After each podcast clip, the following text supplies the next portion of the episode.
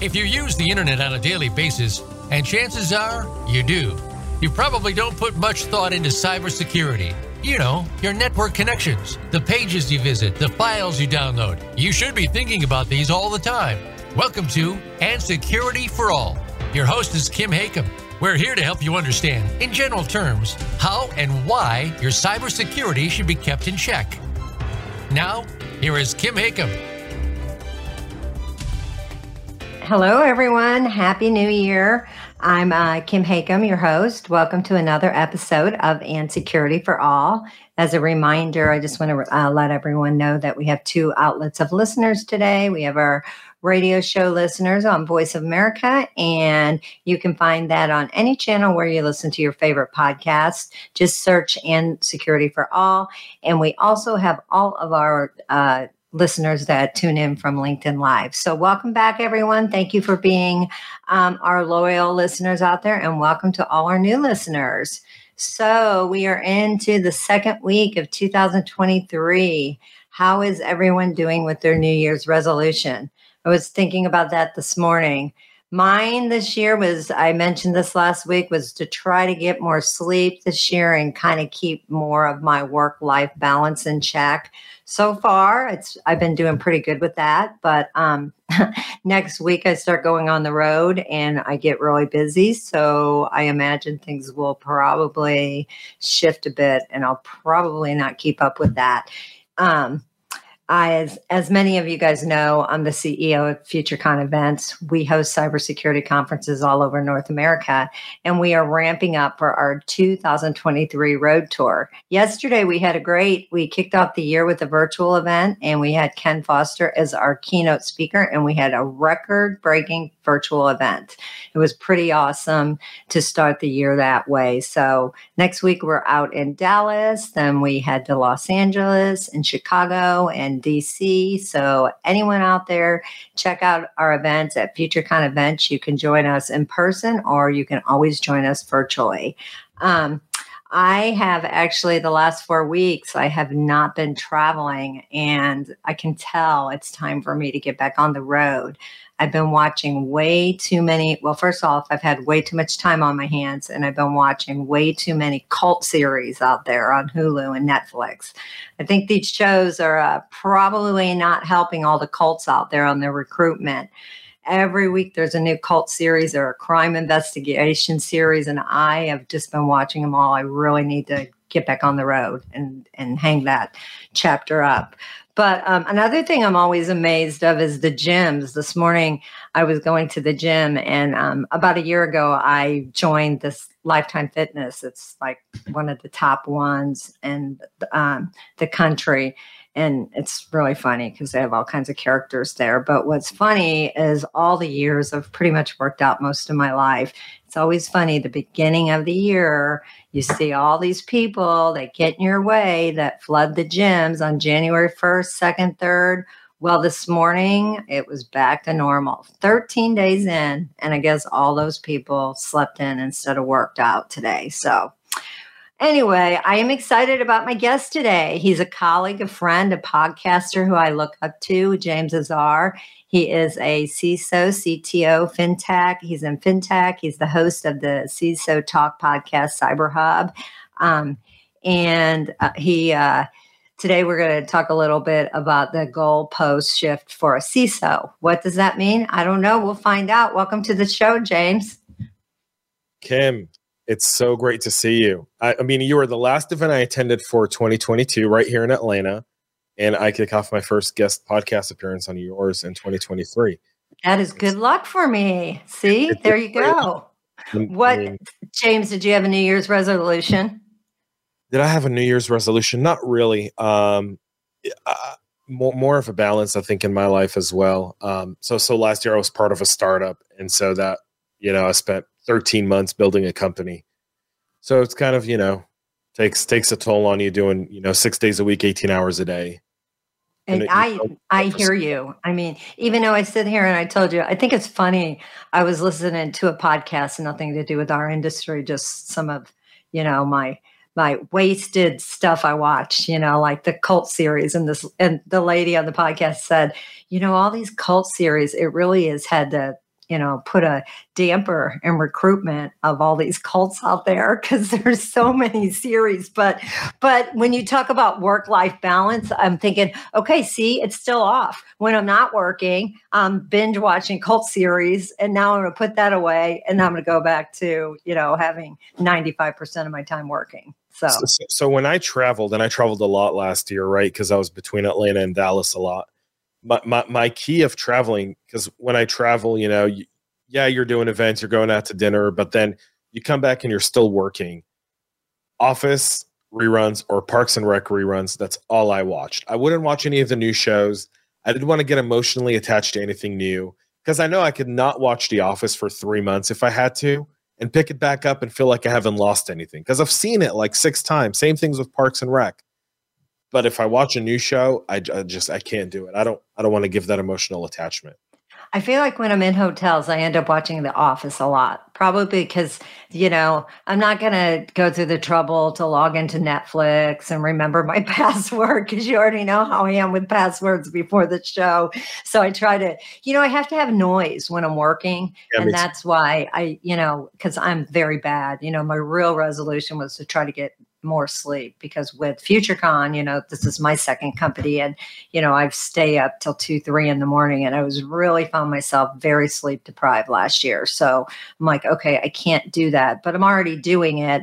And then when you get into, and I'm, see, it's the whole addiction of doing everything too much when there's a series i can't stop watching it you know and then all of a sudden it's three four in the morning and that's not helping my whole work life balance so very interesting. I, I, the one thing I will say is, um, you know, since the last firm I was with shut down the week of Thanksgiving, and, and I'm kind of in between roles at the moment. The one thing I will say is I've been taking afternoon naps with my son. My little well, that's nice. It's all, yeah, and even if you get like a 20 minute nap, sometimes 20 minutes is just all I need to refresh. Boys, um, sleepyheads, and him and I, we will you know, we'll crash on the couch for like a good two hours.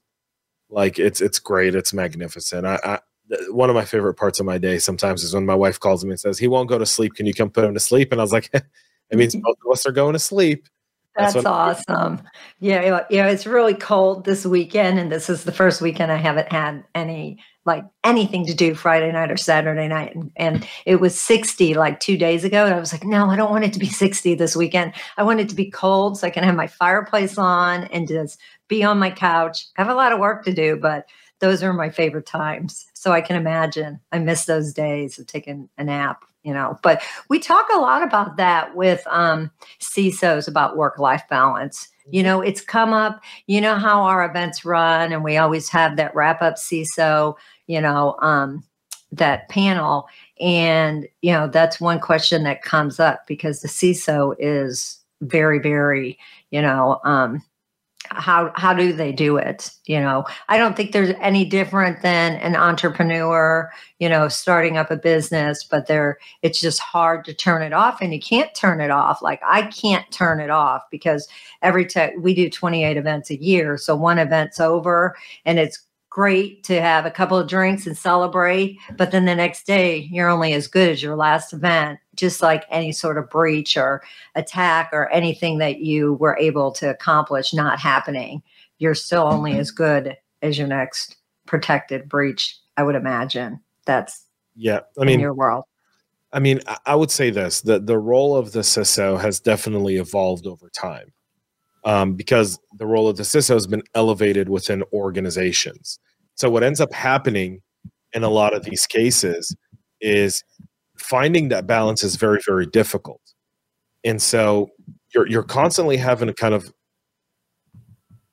think of how you're going to divvy up your time between all the different things a CISO has uh, to do, as well as all the stuff that's really kind of not in the job description, but's even more critical like building relationships, spending time, uh, dinners, lunches, uh, personal development, all those different things.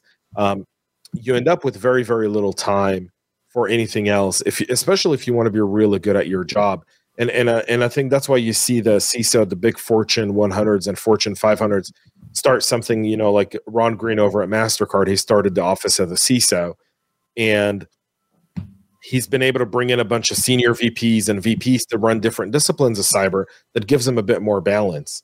And, and I think that's really important. And, and every company is going to have to have that because cyber, um, it, it, it, it doesn't run vertical, it runs horizontal.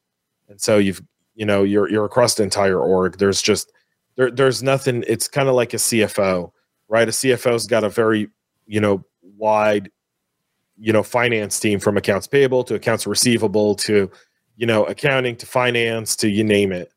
Um, the, the CISO has to have the same. Well, tell us about your new company um, before we kind of get into what we're going to talk about today. But oh, well, so so I'm in still between roles. Um, nothing new uh, on my end uh, yet. Um, you know, hopefully in the next few weeks we'll see. Okay, so we are keeping mum's the word on it. Mum's like. the word on it. Yes, it is. So, how's everything been going with your podcast, and what were some of your um, favorite? If you, as you reflect, it was interesting. Do you know? Um, do you know Alan Alford? Yeah, of course. And um, he did last year. He was one of my first guests last year, and he's such a great guy and a fun guy. And I watched one of his podcasts, and um, he is way more tech savvy than me, but he uh, um, did a reflection of everything in 2021 of like his best podcasts, and he did little recaps. Have you done that?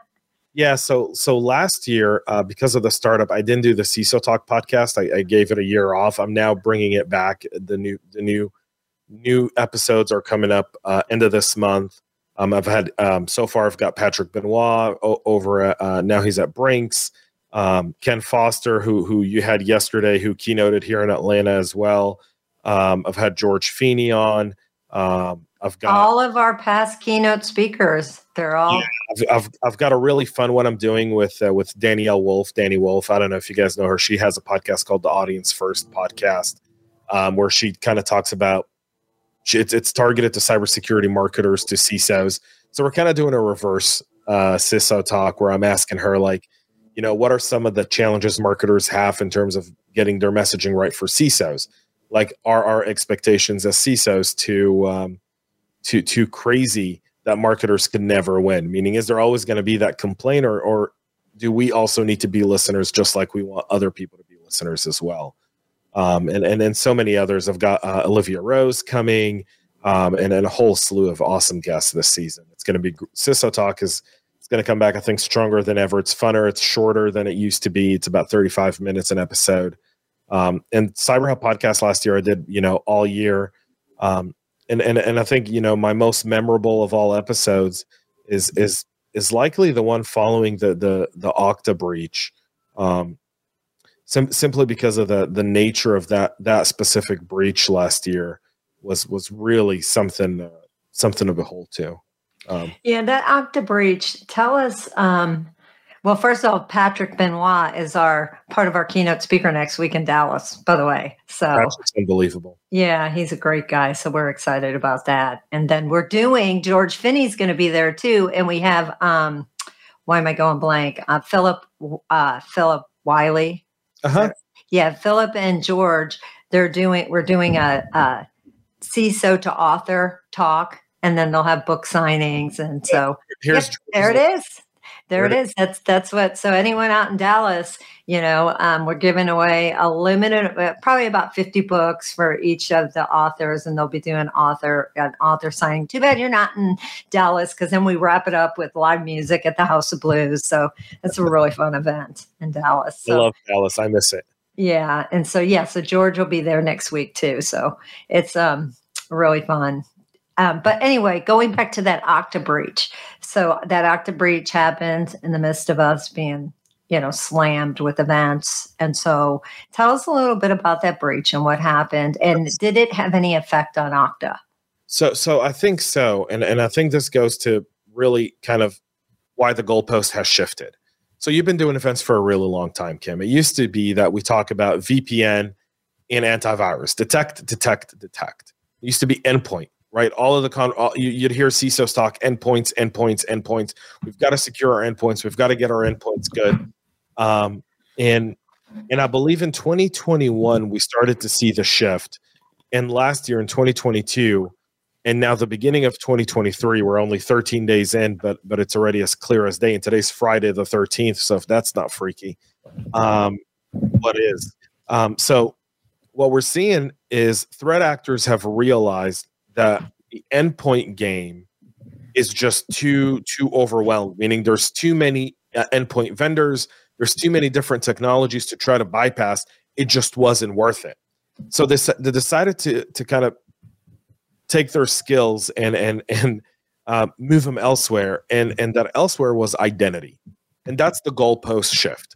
The goalpost shift for every security practitioner and specifically CISOs is how do I protect the identity? Now, there's there's a lot of different uh, methods by which people will protect identity, and the most common of which is MFA, right? Multi-factor authentication. I can get a text message on my phone. Well, in theory, before the Twilio breach of last year, that would have been a very good best practice. But then Twilio was breached and the Twilio breach impacted Okta.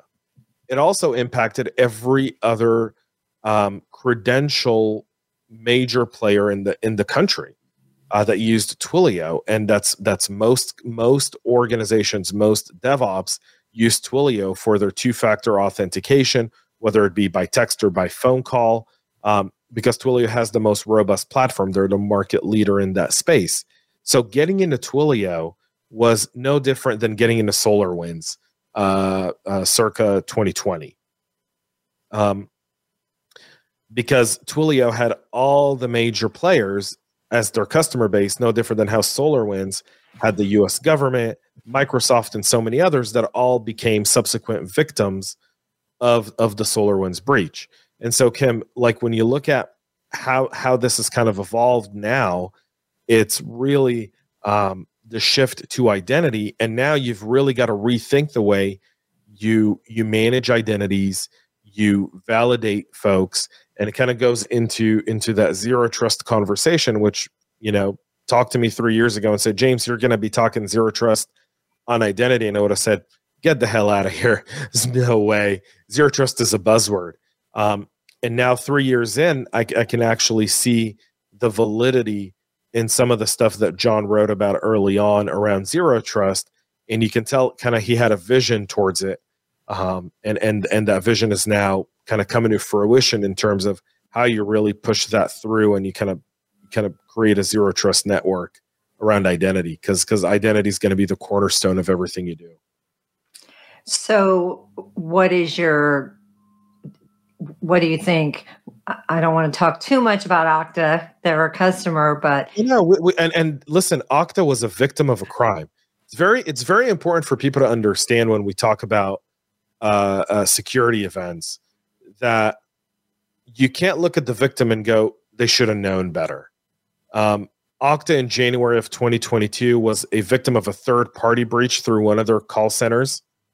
Um, and and then again they were a victim uh, indirect victim because of twilio um, and and then again they were an indirect victim uh, when their code base was taken so um, th- this was never anything direct at okta because apparently okta had really good cyber hygiene but their third parties did it and that goes into a greater conversation and something that i mentioned towards the end of 2022 when i did my five takeaways of 2022 was your supply chain and kind of notable things for 2023 is going to be your supply chain and third party vendors and and how do you start managing them uh, better because if you look at every single major breach um, last year that impacted these organizations um, it result it was from a third party and so this is by no means a reflection on Okta and Okta is is merely the victim in this case um, but but they're not the culprit does that make sense Kim it does. It does. And thanks for the clarification on that. Because honestly, I really didn't know. And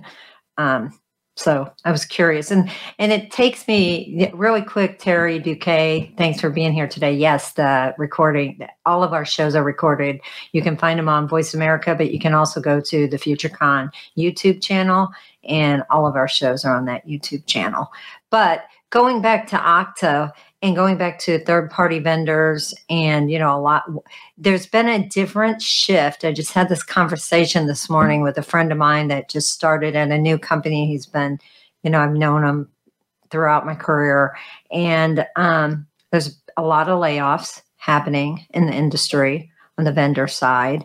Um, I'm seeing a different it's different. I don't know if if it's people just worried about you know the recession that you know we we're headed into. You know, allegedly, it looks like we are. Um, so why do you think there's this big thing of so many layoffs? And I'm seeing the way I see the trend in the industry because I've been doing this so long. I see what people are spending their marketing dollars on and how much marketing they're spending, and people are kind of keeping it close to, you know, they're doing quarter by quarter instead of a whole year. I mean, what kind of trends are you seeing? Because obviously, cybersecurity is not going away, you know, so, but there's something, there's something happening. And what's your take on that? So, again, I think this, it's a great question. And yeah, you're seeing a lot of layoffs. I mean, I was in a startup that was I was a victim of layoffs, right? I mean, the company couldn't secure its next round of funding, and unfortunately ran out of runway, and and and we were all sent home um, in, in, November. And so the, the, the the question hits closer to home than than you can imagine. But I think beyond that, what you're noticing is, I think you know, safe to say that if you look at every economist in the country, um, we're we're already in a recession. Um, the layoffs that we're seeing are are really what I like to call the in, in some most cases and in, in some of these cases is luxury hires that that people had and in other ones it's it's kind of um, um, um, having to really kind of take away so, some of your headcounts. I haven't seen it as much in security, meaning the layoffs that I've seen in, come in security haven't been in terms of uh, uh, necessarily the critical roles, but it's been more of the could I automate some of these roles and reduce my head count there um, and, and, and, and, and so forth. And that, that's going to be very, I don't, I don't want to say very, very common, but we're probably going to see more of that over the next year or so. Um, you're obviously going to see people kind of manage, you know, vendors are looking to spend smart money now and not just spend money for the sake of spending because we got to get rid of the budget. They're, they're looking for, for better ROIs. And I think this goes to the conversation that needs to be had around, around what what is it that is going to be top of mind this year? And if you can't meet that top of mind where do you find your customer? And and top of mind is going to be different ba- based on every single organization kim but we we i think we're going to see more layoffs unfortunately. I think we're we're not yet at rock bottom. And and i think we're we're, we're very close to it though. What i mean by very close to it i mean if fourth quarter results come back and they're everyone adjusted their fourth quarter results to be lower but if they come back lower than what they projected after the adjustments, then it's safe to say that that you know we're going to have a very rough uh, end first. The first quarter will end very rough, and, and going into the second and third quarter, it's going to be about recovery.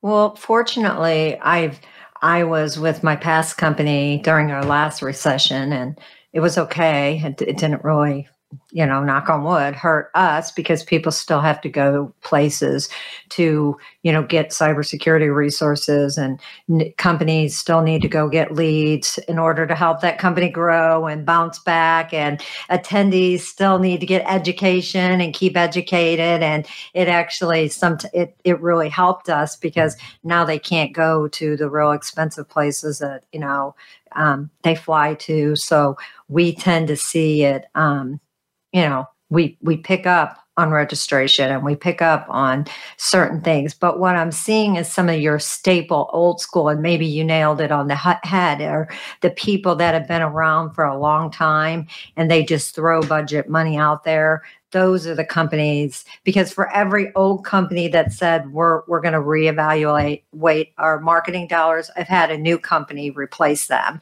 So there's a ton of you know new logos new new vendors that are going to be at our events that are replacing the old vendors which i kind of find it refreshing. Of course you know you, you never want to turn anyone away but it's just been an interesting year from you know i've been doing this 20 plus years.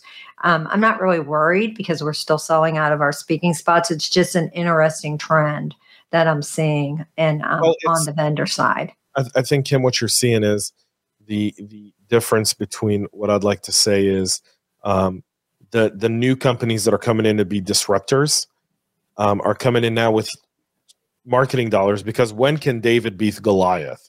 It's only when Goliath starts Mhm. retreating, right? And now all the Goliaths are starting to retreat because they're starting to, you know, they've got high overheads, they've got high burn rates. So they're trying to really be very mindful and they've got shareholders and they've got to account for shareholders. These young startups, though, they're able to come in and really kind of, in a way, not outspend, but out out logo the big boys um, in a way and get in there. And, and uh, you know, I've been kind of in my spare time working with a few new companies in security, and I can tell you that there's there's a motivation by a lot of them to um, to come in and make noise because they solve problems that no one else does, and so they want to be able to get in there now and and and and be heard. And and I think we're headed towards market consolidation.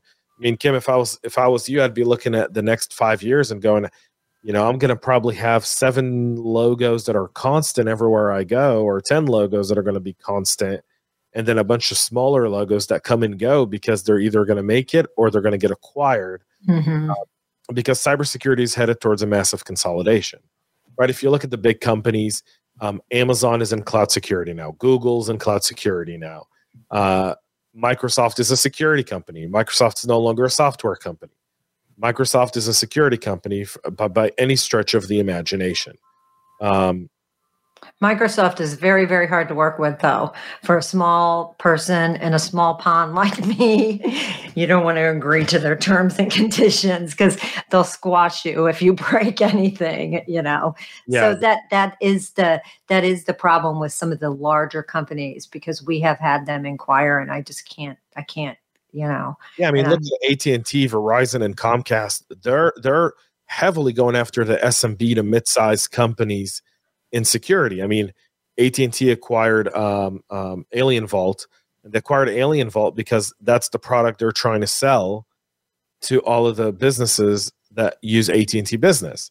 Comcast has a team that goes out to every event and buys into companies. Um, Facebook's doing stuff similar. Well, Meta is. Uh, Alphabet's doing the same when it comes to not only Google Cloud but Google Enterprise. Um, so, you know, the giants are entering this field.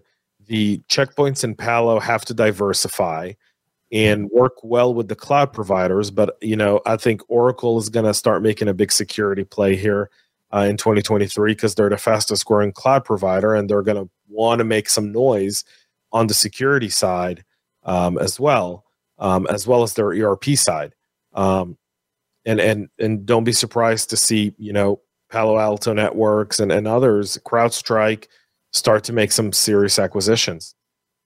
Yeah, well, it's it's certainly you know an interesting time, and you you're right though because I've had so many. If you look at some of our first first quarter events, you know the majority of them are newer companies that I've never even heard of, and they have fun. They had their dollars right away. They get them approved right away. You know they've done they've tried out our events. You know they're getting in front of customers. I mean that's why my events are so great because you know if you are new it is a great place to you know especially since we're doing hybrid mode so you have two audiences that you're you're getting the word out there to but um there was something I was going to ask you, and this is not at all, you know, you know, and and so it's not at all what this what we were going to talk about today. But how is this impacting? You know, I'm excited for my attendees to come to my events because they are going to get to not just go talk to this the staple, the Darktraces and the oktas and the checkpoints that they're used to seeing at all these events. There's a whole array of new vendors that um, hopefully they'll take the time, especially the CISOs, to go get to know.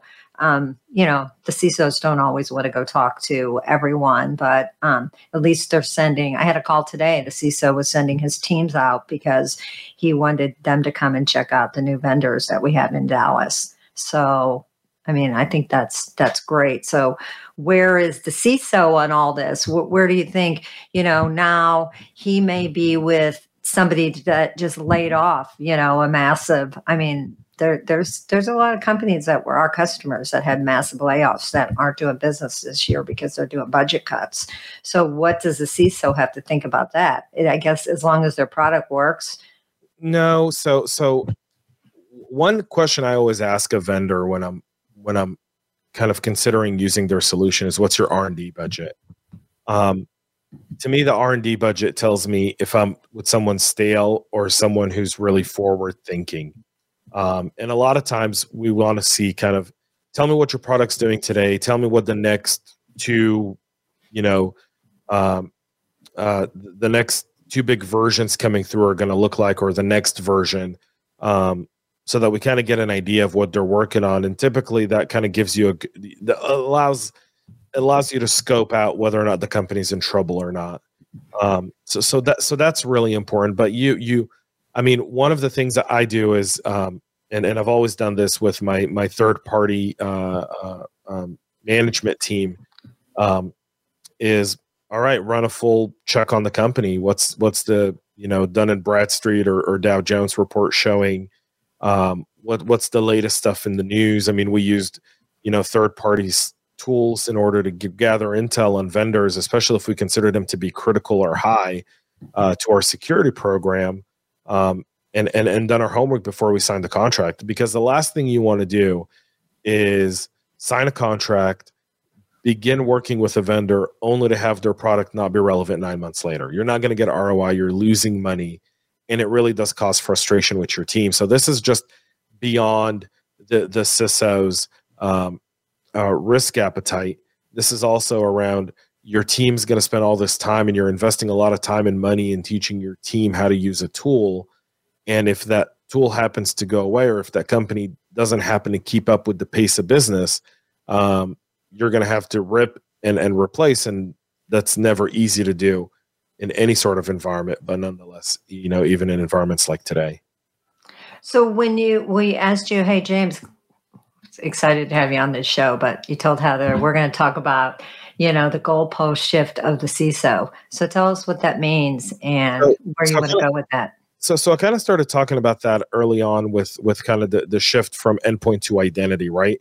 And it really does go into your last question, by the way, um, because what what you're noticing is the, the vendors that are struggling the most are the vendors that were in kind of that endpoint play, right? I mean, if you look at it and you map it, you know, b- before uh, in my last role, before the company uh, went out of business, one of the things my team and I were working on was looking at these endpoint providers and going, well, what's the real difference between, you know, uh, company A, B, C, D, E, F, right? And there's so many of them.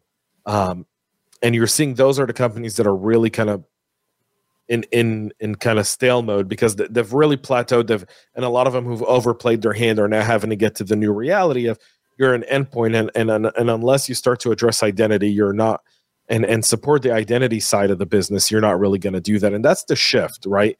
The shift was that we all had an EDR, an MDR, or an XDR product, which we, we all still do. Uh, but then you've also had a whole bunch of anti-malware stuff and that was how you kind of authenticated connections. And that's good on the network side. But then the threat actors switched the game and they started going after identities. And that's not just passwords, but it's also tokens. It's also identity tokens. It's it's it's it's credential tokens like the Circle CI uh, event that we saw happen towards the uh, beginning of this year. Um, just just a, f- a few simple weeks ago, where where Circle CI told everyone, "Hey, update your keys and rotate your keys because you know we don't know just the impact just quite yet. Um, so so we're starting to see the threat actors understand that they don't want to target just one endpoint or a hundred endpoints because they've got to over they've got to override a bunch of detection software. They're going after the identity, and if you don't really manage identity well, if you're doing two-factor authentication by text or no no factor in some cases, or or you know you're just trusting a password and an ip address um, it becomes easier and, and then i gain persistence because i can do this across 30 40 50 60 100 accounts that exist in your environment. I can gain persistence. I can elevate privileges. I can do one action on your network from one user do another action from another user do a third action from another user. To be really uh, it wouldn't be that hard to detect especially if it's within the user's scope of work to run these specific processes.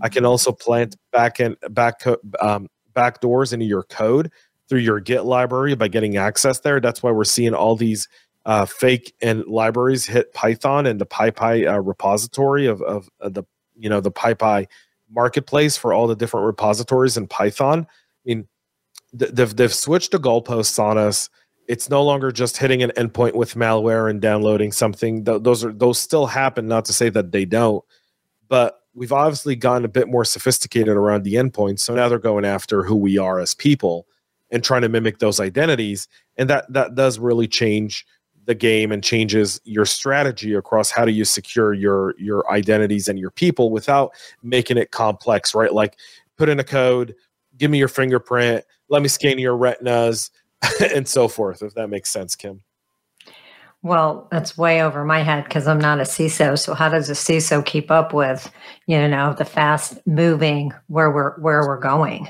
so, so you have to rethink the way you you manage your identities it used to be that identity used to be managed by your IT help desk. And in fact, in a lot of big organizations, that's where identity is managed. It's through your IT help desk. You may want to now move that to your SOC.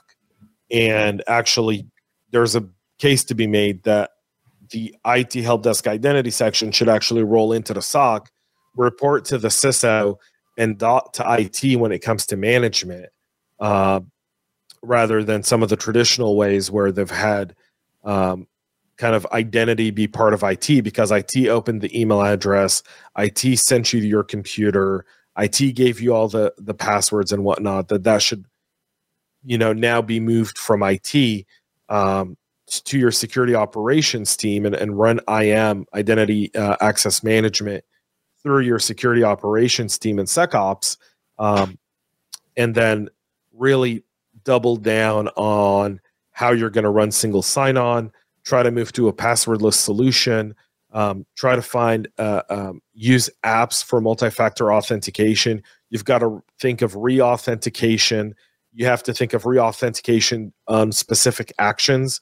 So if I've got someone trying to push code uh, to commit code into my Git, uh, moving from staging to prod, I may want to re-authenticate that user to ensure that it's the right person making uh, uh, making that connection. You want to tie devices to identities and not identities to devices.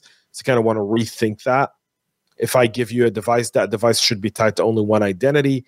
Um, and then you want to look at user behavior analytics uh, being plugged into um, how people interact um, on your on your devices, so you can recognize uh, bot or uh, irregular uh, behavior by your users um, and and that could trigger you know alerts within your within your security operation team that can then create rules in terms of re-authentication um, in terms of making someone uh, take a selfie and, and uploading it for for initial analysis through your soc team.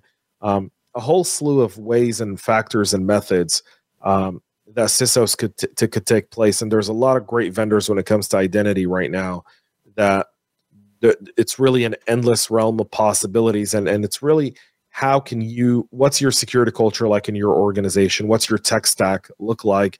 What's your budget look like? What's your appetite and your talent and skill wise to get something like this this done because identity projects are by no means easy in any sort of way how many um, say like a company i don't know global payments out of atlanta are um, let's take FLEETCOR since Ken was just on my show. How many of those security departments and like the teams that like Ken Foster would be running, how many vendors are working with the security teams? Because obviously it's not just one when there's so many different um solutions. Yeah, it just depends. I mean, it just depends on the size of the company and the tech stack. Um, really, some some of the numbers I've heard with with some of the bigger companies is around two to three hundred vendors in security, and some of the smaller companies I've heard you know a dozen, right?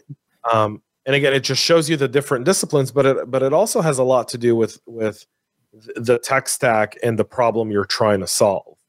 Um, and so a lot of times you have security priorities to to kind of build out your your foundation of, of your security team or improve it but but then you've all Kim, you've also got kind of the people. Who, uh, you've also got the problems you're trying to solve that kind of rise up based on a business need. You could have had a a, a cyber event uh, somewhere where you want to be able to address it uh, and fix that problem, and so you're you're going out and looking for specific tools in order to patch an existing vulnerability uh, in, in in your environment, and, and that's also very very common. And so you'll end up either going with a, a new vendor or someone who already you work with. I mean, there's some really um, new technologies out there today that that are designed to one automate some processes, but number two also help you kind of fill gaps um, that you were blind to before because technology wasn't wasn't just there yet.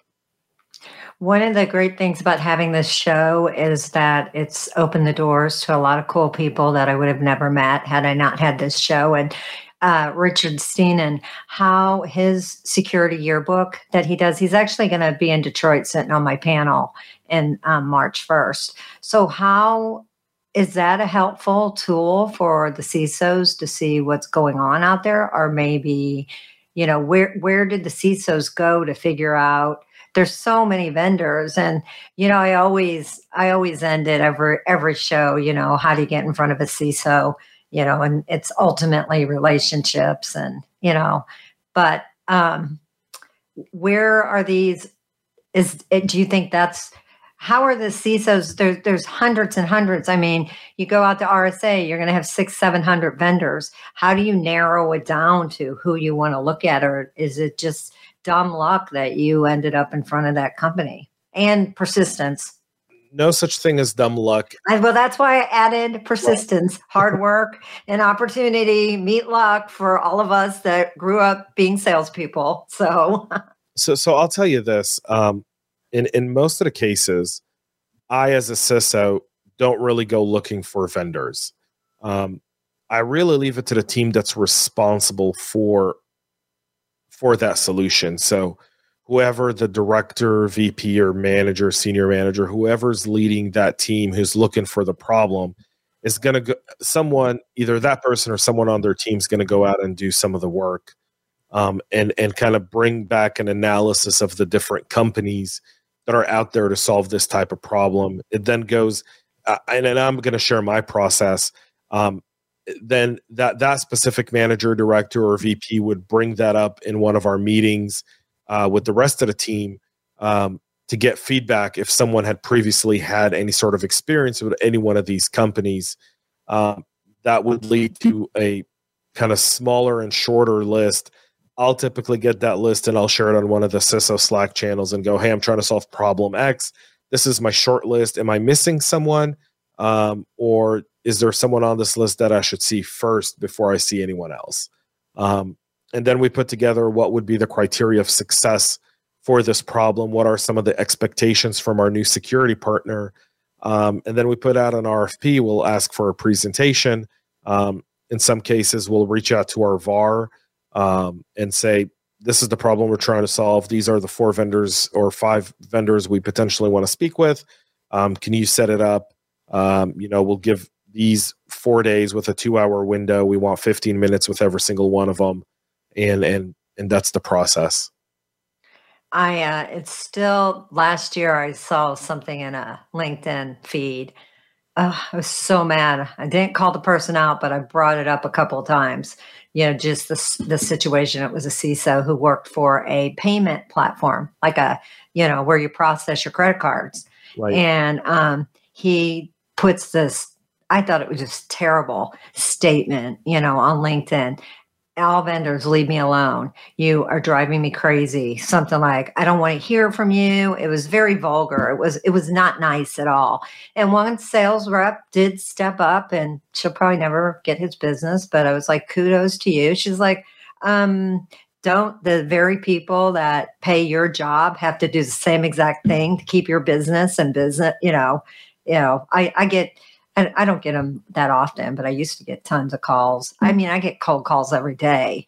You know, I, yeah. I, yeah, I try to be a little nicer now I, because I, I feel bad for all the vendors. You know, and and and Hyatt Alley said so many vendors. How do you figure out which cost product communicates with another? This happens a lot with government contracts. I mean, government contracts. That's I imagine that's just a government contract's like an omnibus bill yeah. No one knows what's in it. Yeah. Right?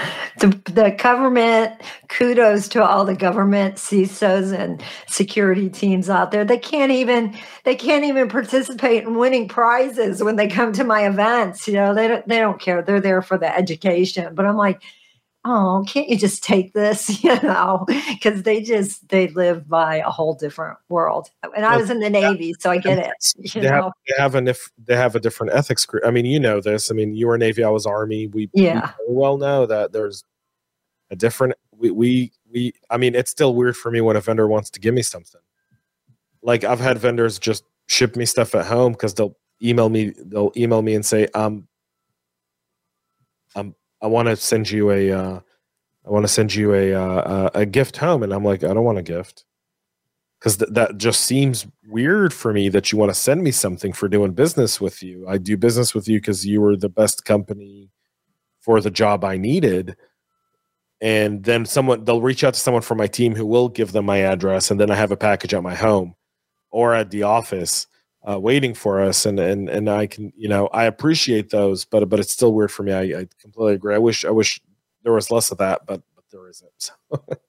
Hyatt said, you know, I'm laughing with you, but it's difficult. I I assume he works for the government, is what I'm assuming. I'm I'm assuming that that might be the case, but yeah, I mean, government contracts and and are, are very different. I think from when you look at kind of you know B two B type of you know businesses you still have i mean depending on the tech stack a company has it could feel like a government contract because there's only one part of the business um, that can do um, that's going to buy a solution only to solve a problem on their end of the business but nothing on the other side because the other side runs completely independent of that side because that's an on-prem this could be cloud and there's not really a lot of connections because different apps run on on-prem than on the cloud and so you end up having the really the product security owner um, kind of build product security for their product, regardless to what's existing somewhere else.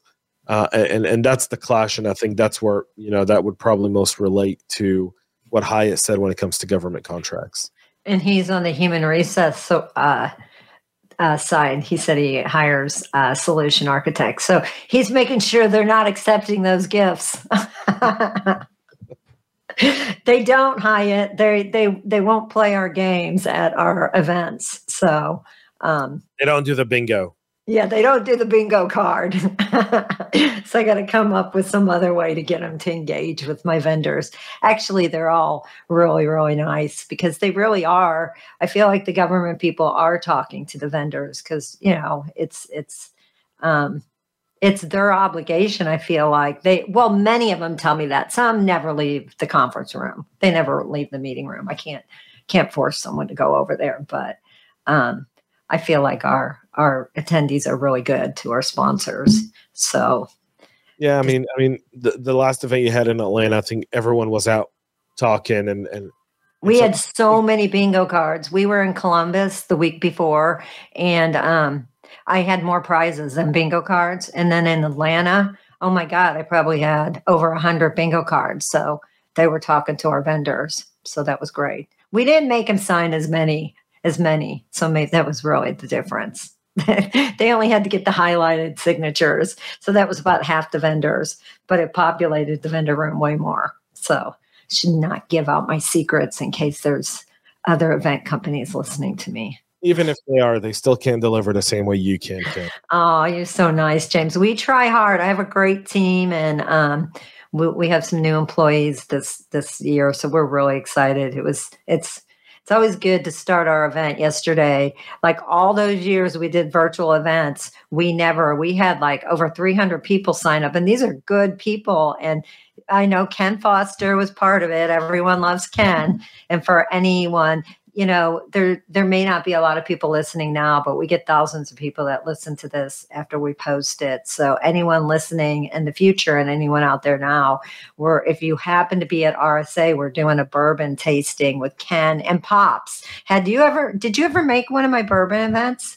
No i i, I make it a point not to come to rsa Okay, but did you ever make one of my bourbon virtual events where we had I pops? made one bourbon virtual event. Well, remember pops? Everyone loves pops, yep. and him and Ken Foster look like the same person, and they're both the same person. That might be. yeah, and they both love bourbon. So pops is coming out to RSA, and Ken's being the face of the event, and I have a couple sponsors that um, are gonna, you know, pay for the event, and we're gonna have a bourbon thing out there. So yeah, I, I make it a point not to come to San Francisco.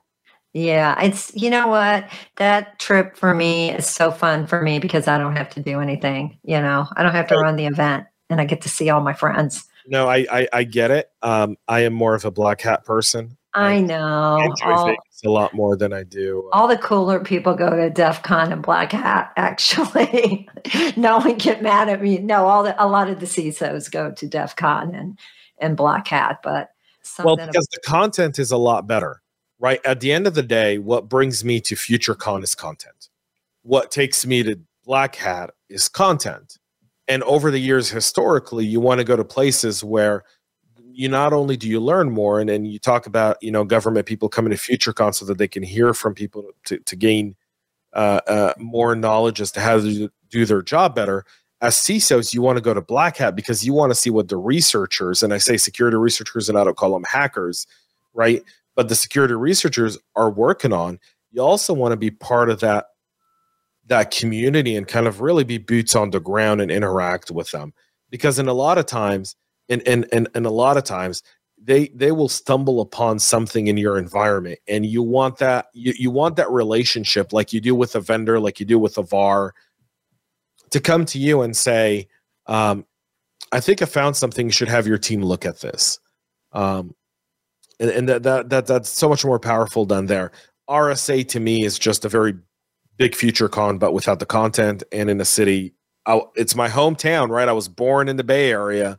Love the It, it's just a big party, is what it is. but, but I haven't in in all the years uh, I've I've gone to RSA. There's I think only one year where I can say the content was above all others, and all the other times I've gone in, it felt like I'm just in in a constant diz dizzy kind of place between all these different vendors and all the booth and all the lights and all the noise and all the parties, but I'm not really getting any value out of being at the event.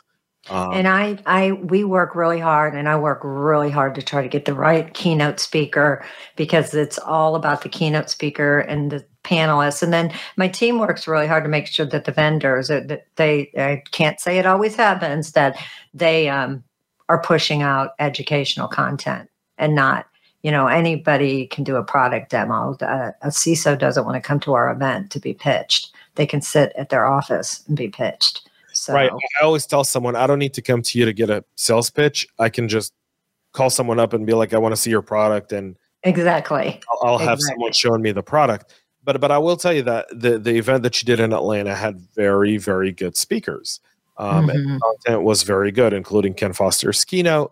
But then that panel at the end of the day was, you know, with Phyllis and Dean and Ken and Ken um, was was was It was phenomenal. Yeah. It was phenomenal. And Laureen, who you probably just met, did a phenomenal job. You know, very Um, hard to rein in that panel, yeah. especially Yeah. as they kept drinking. Right, like yeah. You're like Ken. And we're down to, I cannot believe I just switched over. I'm like, how did we get to one minute? So we are wrapping up here. I knew it would go fast. James, you got to come back on again this year. I can't wait another year for you to come on because it's so fun to have you on.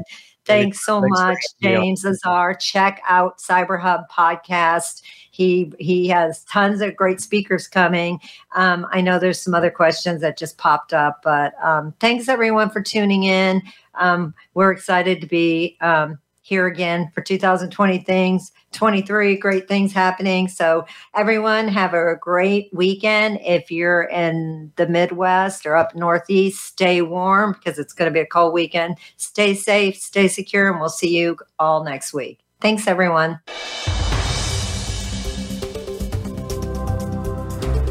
Thank you for tuning into And Security for All. Be sure to join your host, Kim Hakim, for another episode of the show next Friday at noon Pacific Time and 3 p.m. Eastern Time on the Voice America Business Channel. And don't forget, you can follow Kim on LinkedIn by searching for Kim Hakim. That's Kim, H A K I M, to keep yourself posted on all of her upcoming cybersecurity events.